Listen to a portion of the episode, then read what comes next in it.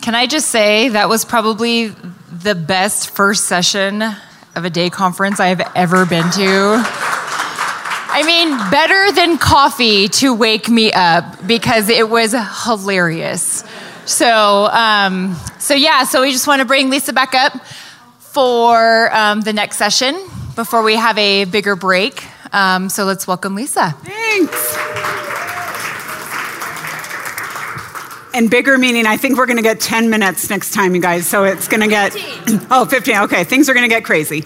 All right. okay, these next two sessions are going to be down and dirty. This is going to be a lot of, we just finished talking about identity. And I will say that if you do not know your identity in Christ and have embraced it and are living it out, Everything else I'm going to share is just tips and tactics and is going to be generally worthless to you. But knowing who you are, having confidence in yourself and in your relationship with Christ, there are still, believe it or not, you can be a solid believer and still be completely screwed up dating okay? So so I'm, I'm, I'm, hearing i'm seeing some hands testifying um, from those of you who are either dating now or are married and are just like thank god someone married me because i don't know if i could be in this fray uh, at this point. So um, this is a fun talk that I love to give. This is no joke. I call it Five Reasons Your Love Life's a Disaster or Doesn't Exist. These are the five, I mean, there, there are a number of ways that we can really mess up our dating lives, guys. There are a number. Um, but these are the five biggest offenders that I have found. Now, lest you think I come up here on my high horse and uh, tell you, I'm going to sound, these next two sessions, I'm going to sound very preachy. So I'm going to give you, um, I'm going to give you a heads up on that. I get preachy because, and I tell people this with the, with the Dating Manifesto, that book is everything I wish I had been told in my 20s and wasn't. I was not told it by the church. I was not told it by my parents. I was not told it by my peers. I went to a Christian college, you guys. I dropped thousands of dollars assuming I would find a mate, and I came out single, okay? um, so, we're going to talk a lot of tactics. We're going to get down and dirty. We're going to be just, I'm going to put it out there. Like I said, if you're not offended, then you're not listening. Um, these are the five biggest offenders. I have committed every single one of them, okay? So um, I speak from experience in these. And so, um, but I always like kicking off this session with, um, you know, how like, uh, people when they speak, especially like married. Like I, I report to the vice president of marriage at Focus on the Family. Like if that's not God, just like seriously, Lisa, here you go. He talks to me about it every day. Um, but he has, when he speaks, and sometimes he and I have spoken uh, together at the same conferences, he always kicks off his talks with this photo of his family, and it's like they're outside on this vintage sofa and they're all wearing these matching Tommy Hilfiger outfits. and you're like, of course you are. And they have, their, they have one adopted child from China, so that's super awesome. Um, so I'm like, here you are with your awesome kids who are doing great things for the Lord, and you have your adopted child. So you did good, did good there. You adopted, okay. Um, and you all look super cute and stuff. And then I go up, and I like to, uh, I like to share my family photo. Um, when I crossed uh, when I crossed the 40 mark, and I have, though I know you're all shocked, you think I'm like 26, 27, whatever. It's all good. Um, I had a friend send this to me, and I was like, "Oh my word, this is like my family photo." Now. I'm going to be honest, I've actually never owned a cat. And I don't really, I'm not a cat lover. I have friends that are cat lovers. I have a friend who like writes on Facebook conversations with her cat, and I'm like, you will remain single, basically. um, so this is just, this is an extra tip for you women. Um, I fully, I, I'm okay with cats, but I have to stick to a two cat maximum, ladies. Any more than two cats, and I, I will not, I, I will not defend you. I'm just gonna be honest. I will not defend you. So keep your one little kitty or your other one. I wanna get one of those little pigs. I wanna get one of those little purse pigs and just carry it around. Oh my goodness, do you have a pig or you just want one? We're gonna go, we're gonna go find this. Okay, oh yeah, okay. Well, I just want the one that I can carry in my purse and bring around. Like, not one that's actually gonna walk around the house.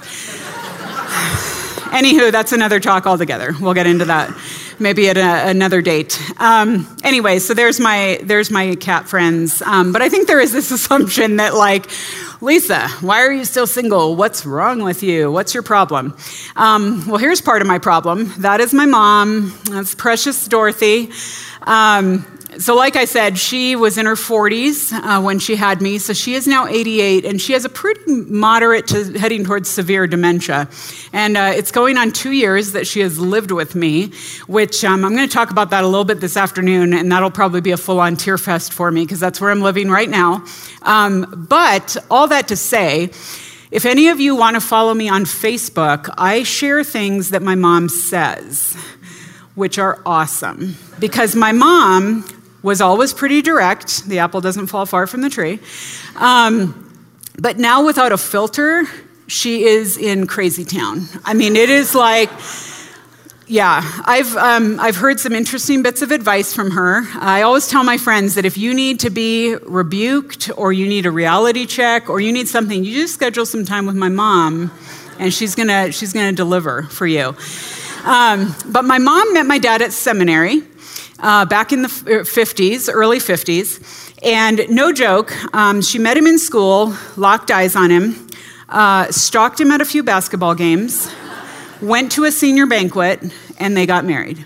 And she's like, Lisa, this is not that hard. This is not like she will come after me like with her story, like it's supposed to translate to my story. And I'm like, Mom, it is not like that anymore. You don't just do that. You don't just, and she's like, she doesn't even have time for me. She's convinced that I get all these offers of marriage and I'm just turning them down left and right. Like there's just like every day it's like an onslaught, you know, and oh, you know, will you marry me? Will you marry me? No, no, I can't. No, not you, not you. Not quite the case. Um, but it shows to you we are in a totally different era. We are in an era right now where it was not, I mean, people came out of World War II. My dad was in World War II, and they're just like, well, I guess I better get married. I mean, it was just the next assumptive thing. Or you maybe did some school, you know, you fought in a war, you, uh, you know, worked on the family farm, whatever, and you added marriage because if you didn't add marriage, you were like a weirdo outcast. Like all your friends were married. Even my sisters, who are they're considerably older than I am. So I had a sister that got married like in the late 70s. Um, she she was like Lisa. When I was growing up, it's like you were in the college group and then the young marrieds group. There was not like this you know, single people who speak French and ride Harleys. Like all these specified, you know, small groups that you can join for all these different preferences. And it's just like, I'm like, oh, that's so true, but it's just not my experience. It's super weird. So, so mom and I have a lot of uh, interesting conversations, uh, fewer now, of course, but um, we did. And in fact, uh, uh just to illustrate mom's awesomeness, one of my favorite classics of mom is uh, my nephew. Um, yes, because I have a nephew of marrying age. Um, he got his girlfriend pregnant, and they had a little girl, Morgan. And when Morgan was two and a half, they got married. And uh, when my mom heard about the pregnancy, she was just like slain. She's like, "Oh my goodness, you know, her world just ended. Like, what is what's happening to our family?" And this woman is just getting her claws in him, and you know, like thought she was some kind of gold digger. And I'm like, "Mom, Matt can barely hold a job, so let's not try to give him, let's not give him too much credit here, okay?" Um, but she was just so devastated. But in two and a half years' time, she warmed up to Melissa and ended up liking her. And so she went to the wedding. And we're all standing around at the reception, which was outdoors, and we're in little clusters. And mom just says philosophically, you know, that was really a beautiful, a beautiful wedding for two fornicators. and my sister and I, one of my sisters and I, who tend to be, we're our family cleanup crew, we're like, we go into mode. We're like, who heard that? What do we have to clean up?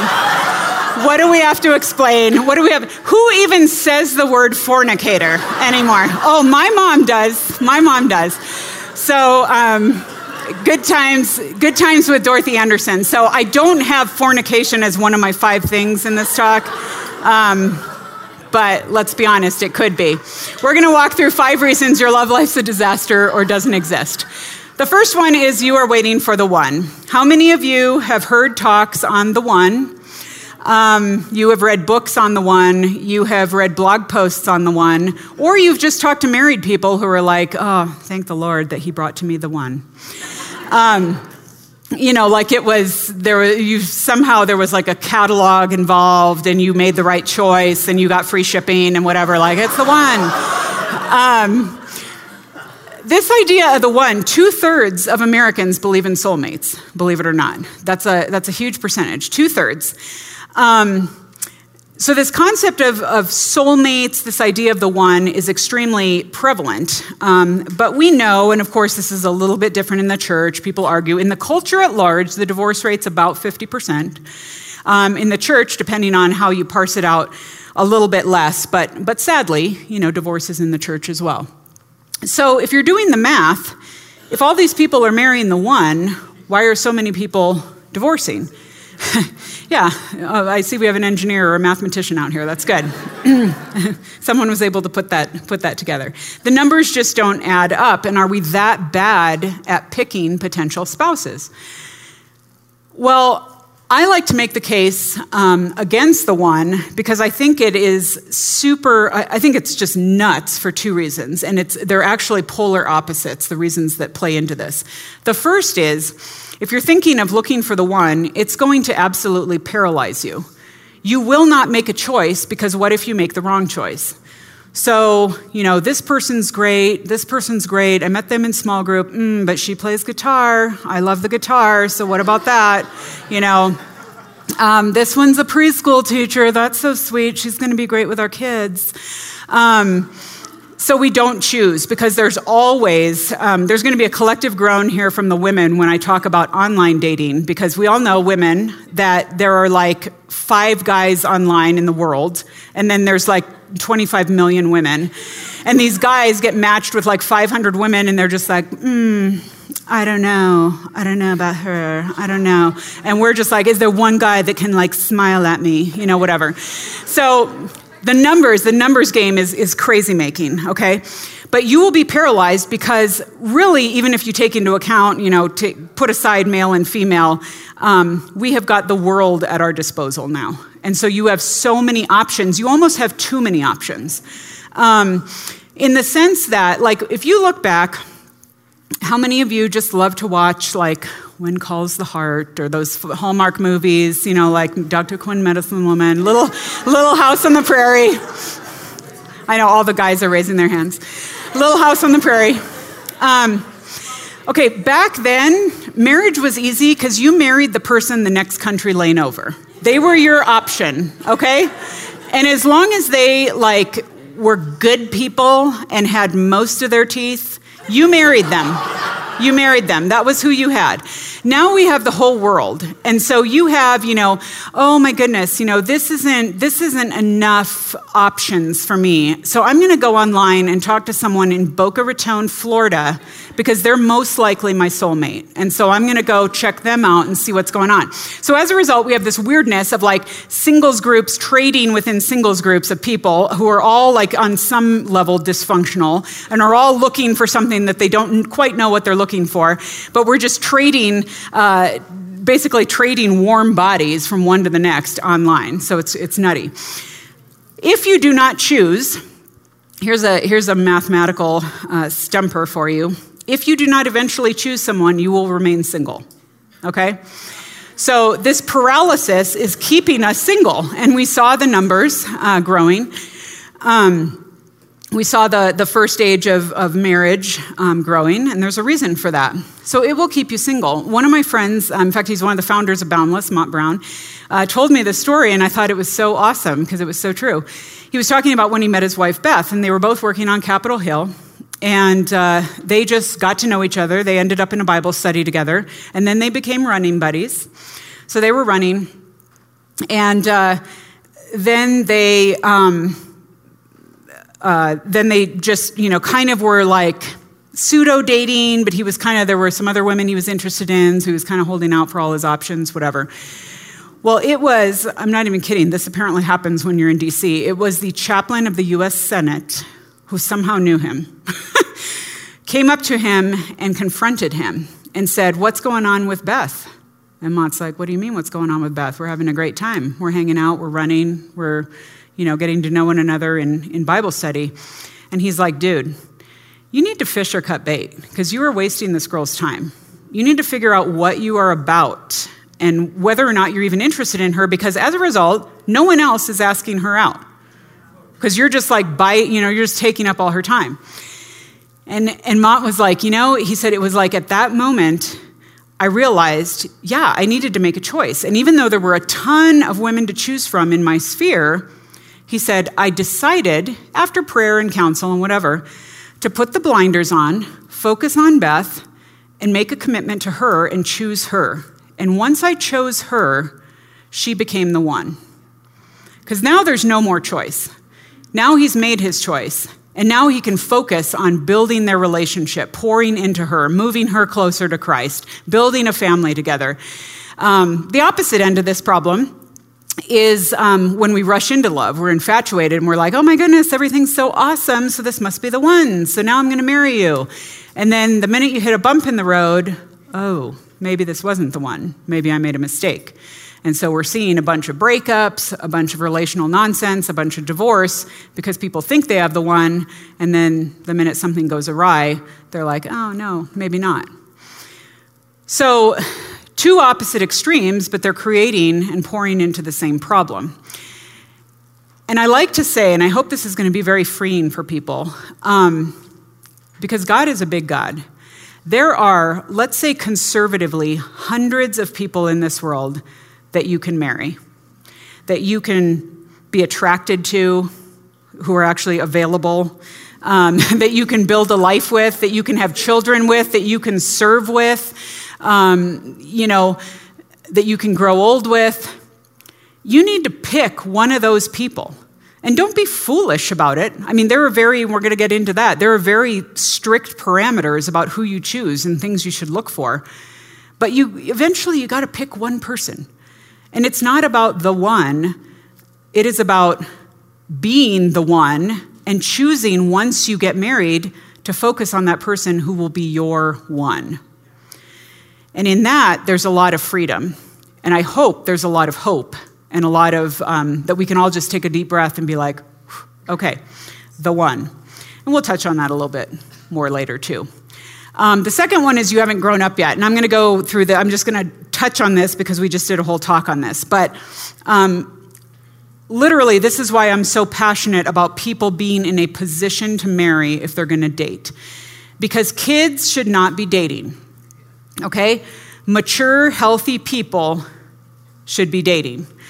Um, and you know, this is why I'm a big fan too of people reading marriage books. You know, if you haven't read like The Meaning of Marriage or Sacred Marriage or some of those really killer marriage books about what marriage is, so that you don't go into it thinking that it's going to be the be all end all and singleness is just this waiting room for marriage where you wait for your life to start.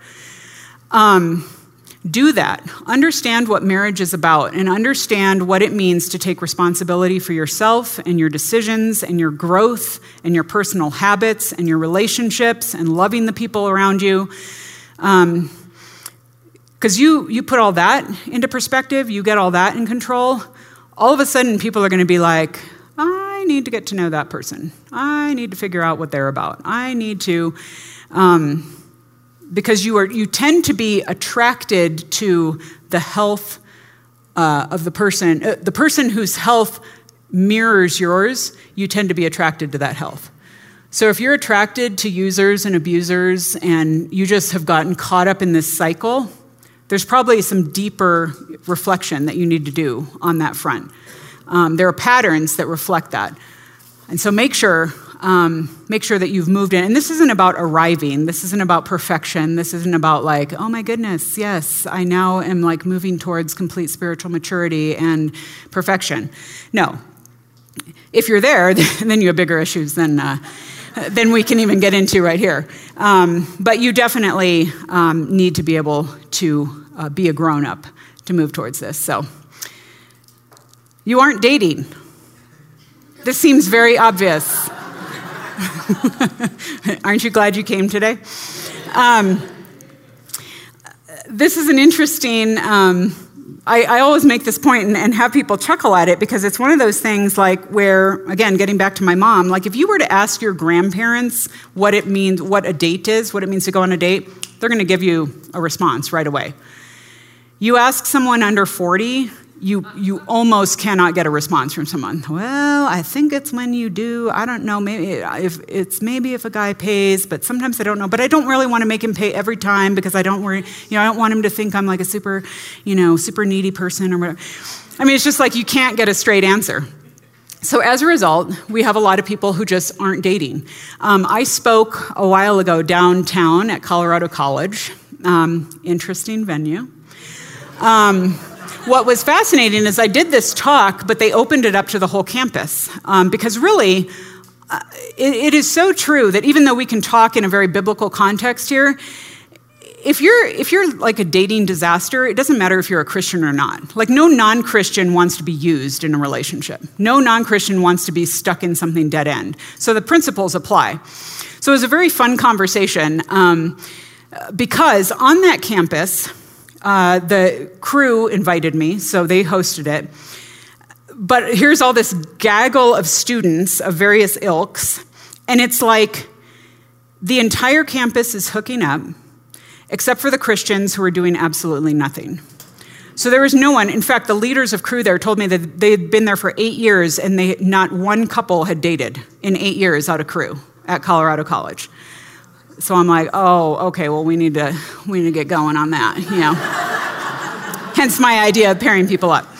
But um, yeah, no, precious.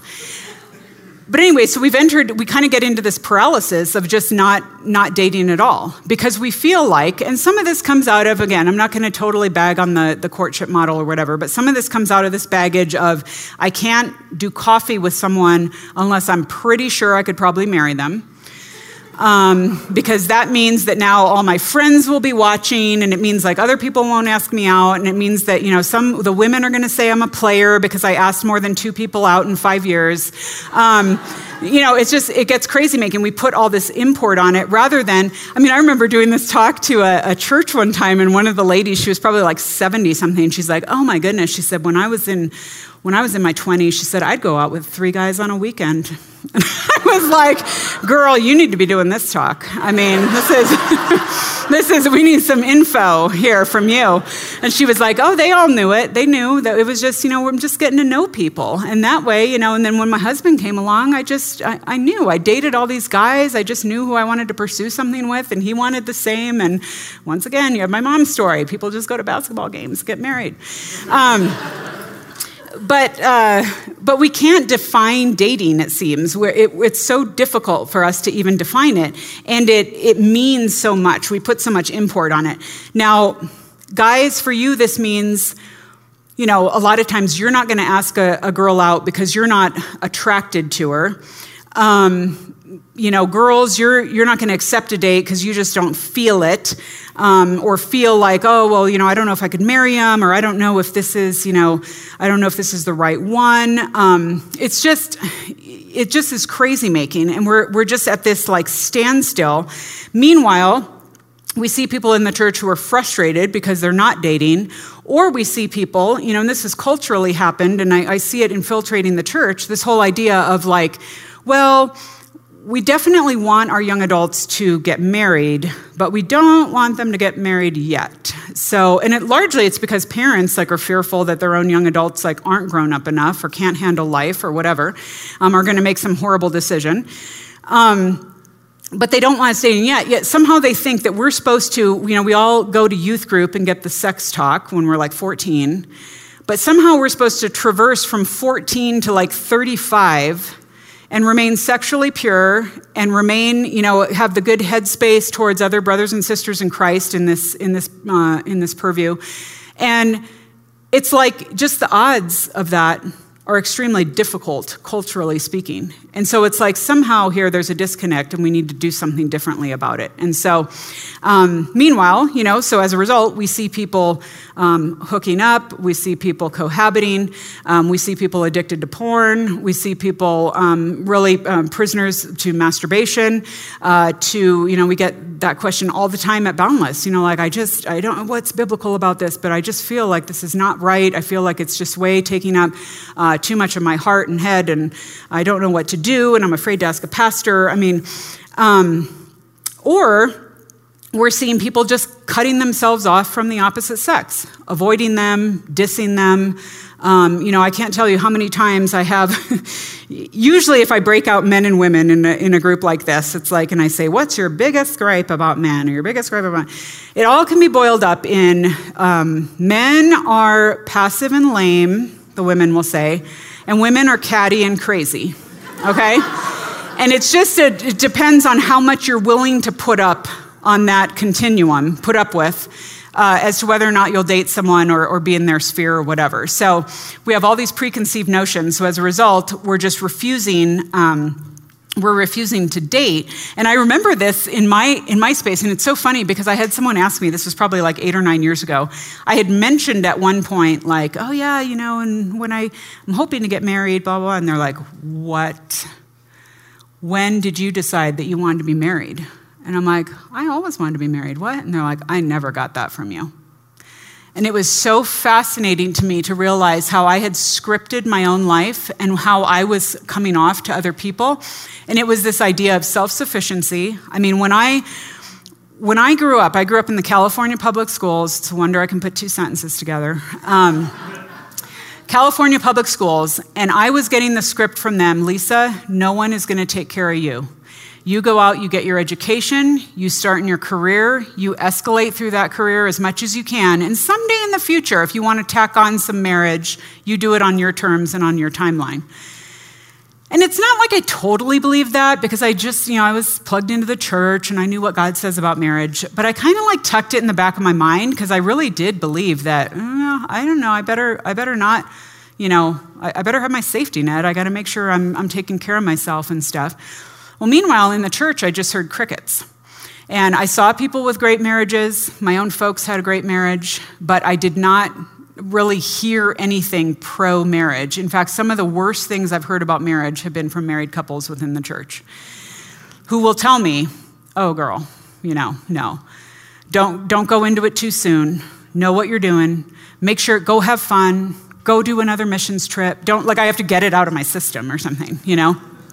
Um, but what I realized I was doing around guys was I was becoming one of the guys. And it was like this weird asexualization where I was just so determined that I wasn't going to be hurt because I didn't want to act feminine and then be rejected in that. So it was better for me to like compete with the guys intellectually and, you know, in, in whatever spaces that I felt I could in the, in the job marketplace and all that kind of stuff.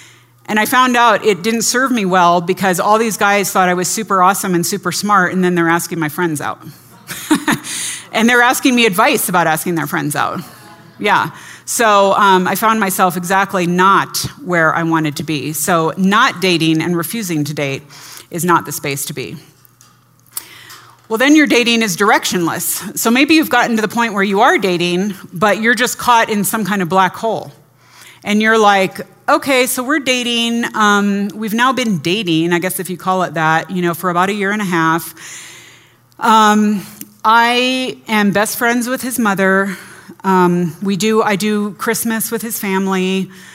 Um, it's all good. You know, we just, we have a lot of fun. We have our pet names for each other. We have our designated ringtones. Um, we've got, you're like in this weird void of having a lot of connection but no commitment. You don't know where you stand.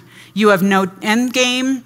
You have no timeline. You have no, you haven't defined anything.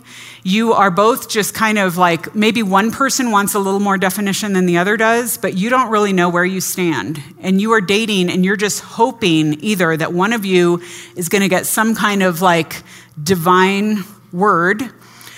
Um, or that just something will happen. You're gonna, you're gonna just know. That rarely happens. Usually, a decision has to be made on some front. So, directionless dating can be crazy, crazy making. Um, what you are doing is you are playing at marriage without being married.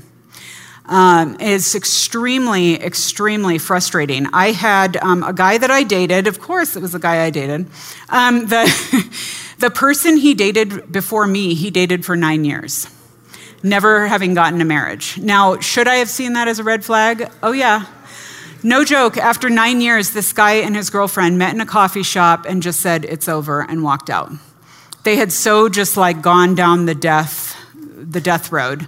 Um, and there was almost like no emotion there, and yet there had been a decade of his life that he gave up to a relationship. And this was a guy who would tell you out of both sides of his mouth that he wanted to be married and he wanted a family. And there went almost a decade of his life.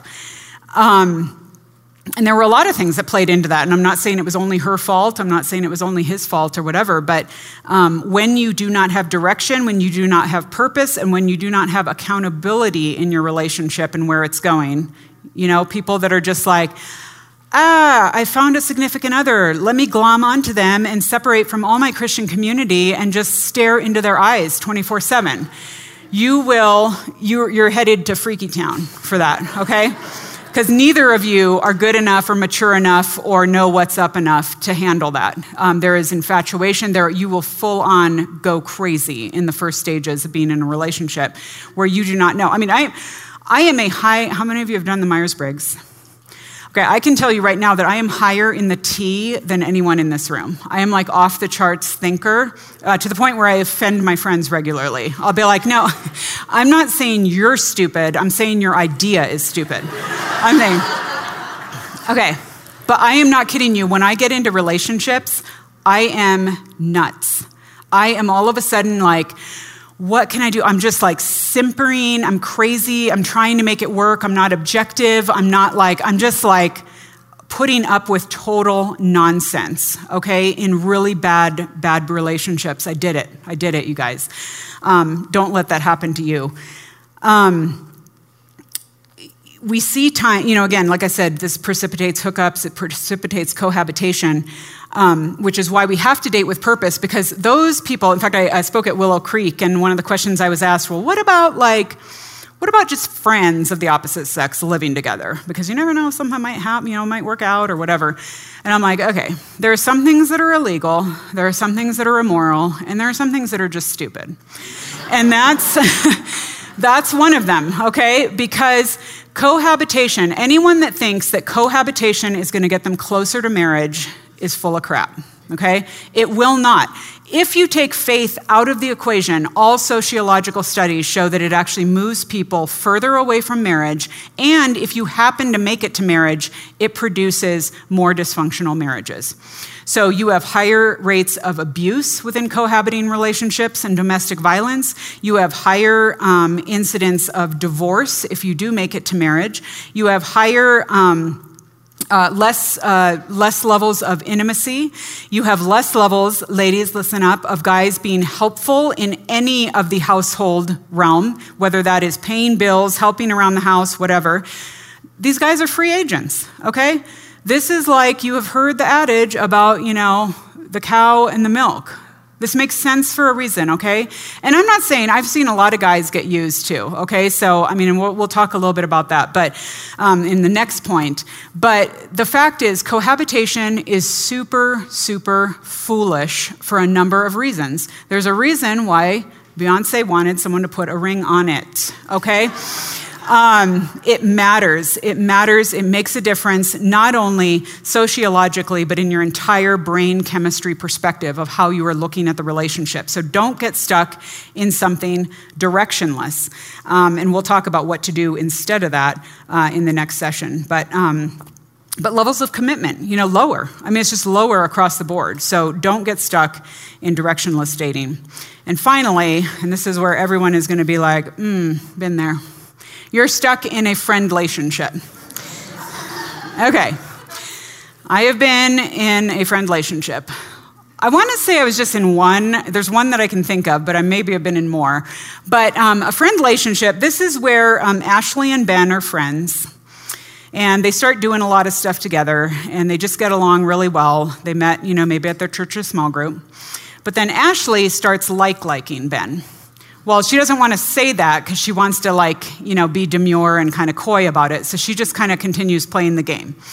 So at this point, they are like binge watching TV shows together. They go, you know, they always have someone to bring to that work party and the wedding of the friend or whatever. They're kind of like the, the, little BFF, like, let me do this with you.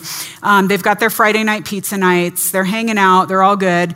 Um, they may even know each other's, you know, Starbucks drinks. Um, they're going to know everything about that person. They're going to be sharing a lot of stuff um, emotionally with one another.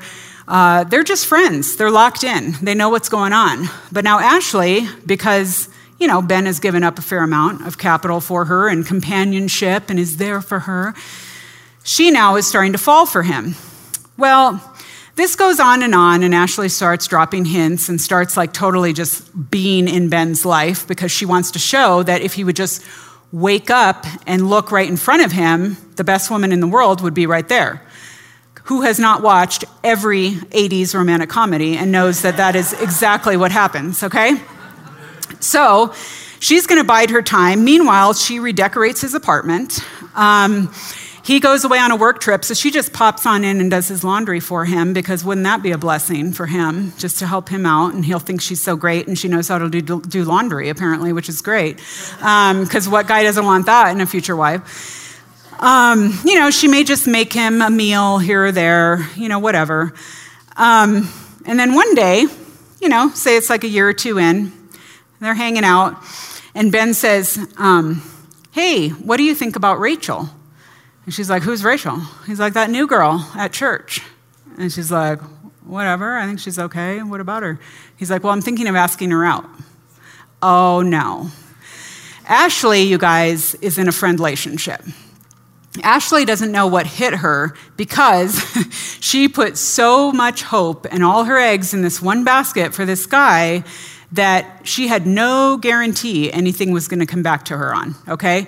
This is a great example of a version of a ton of connection without commitment.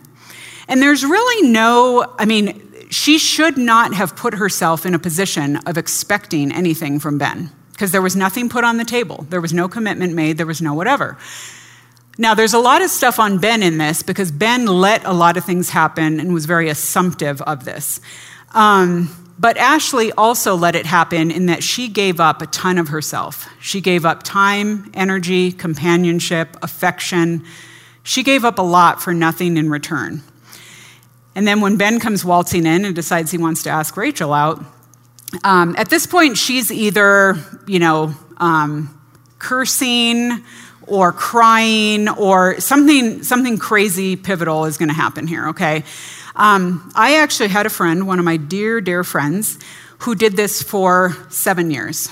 So, speaking of the long timelines of things, um, she was exactly in this situation for seven years. And after seven years, she had to break up from a non relationship with a guy because it had become so idolatrous to her that she was full on convicted about it.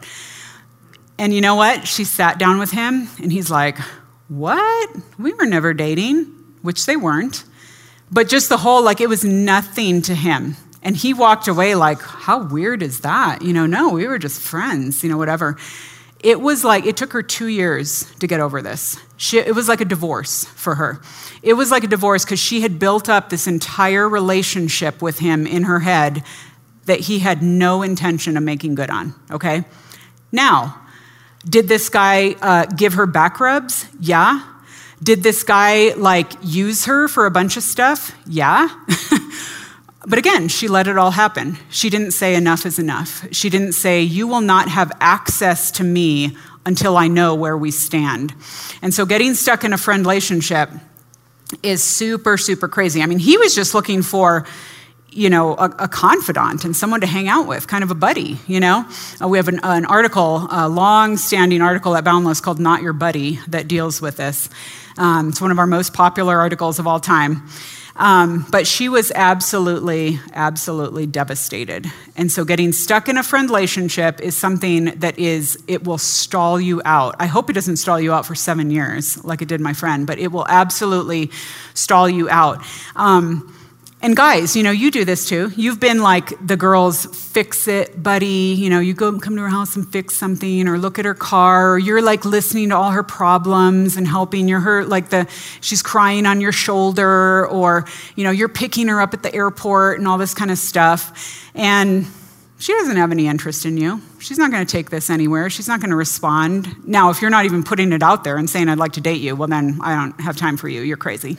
But, We'll talk about that in a minute. But, um, but no, a friend relationship is, is pretty killer. Um, and it can just, it, it can devastate, again, it can totally, totally devastate you. So, um, those are the five, uh, the five big offenders. Um, there are a lot of ways that they play out, and we're going to talk next about what to do about it, how to actually date healthily, how some of this stuff will be very easy, very self explanatory. Some of it is easy to understand, hard to do, okay? Because um, it's going to involve a fair amount of risk and a fair amount of honesty, which apparently none of us in our culture want to utilize anymore.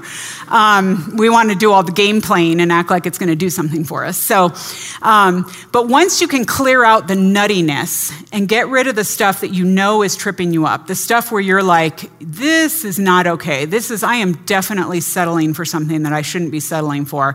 I am definitely stalled out. I am definitely not choosing um, to step forward in this. It will clear your headspace to move forward and be able to do things well, um, both honoring the other person and yourself and being intentional in the pursuit. And we're going to get into that next after the break. So, all right, ready? Cool.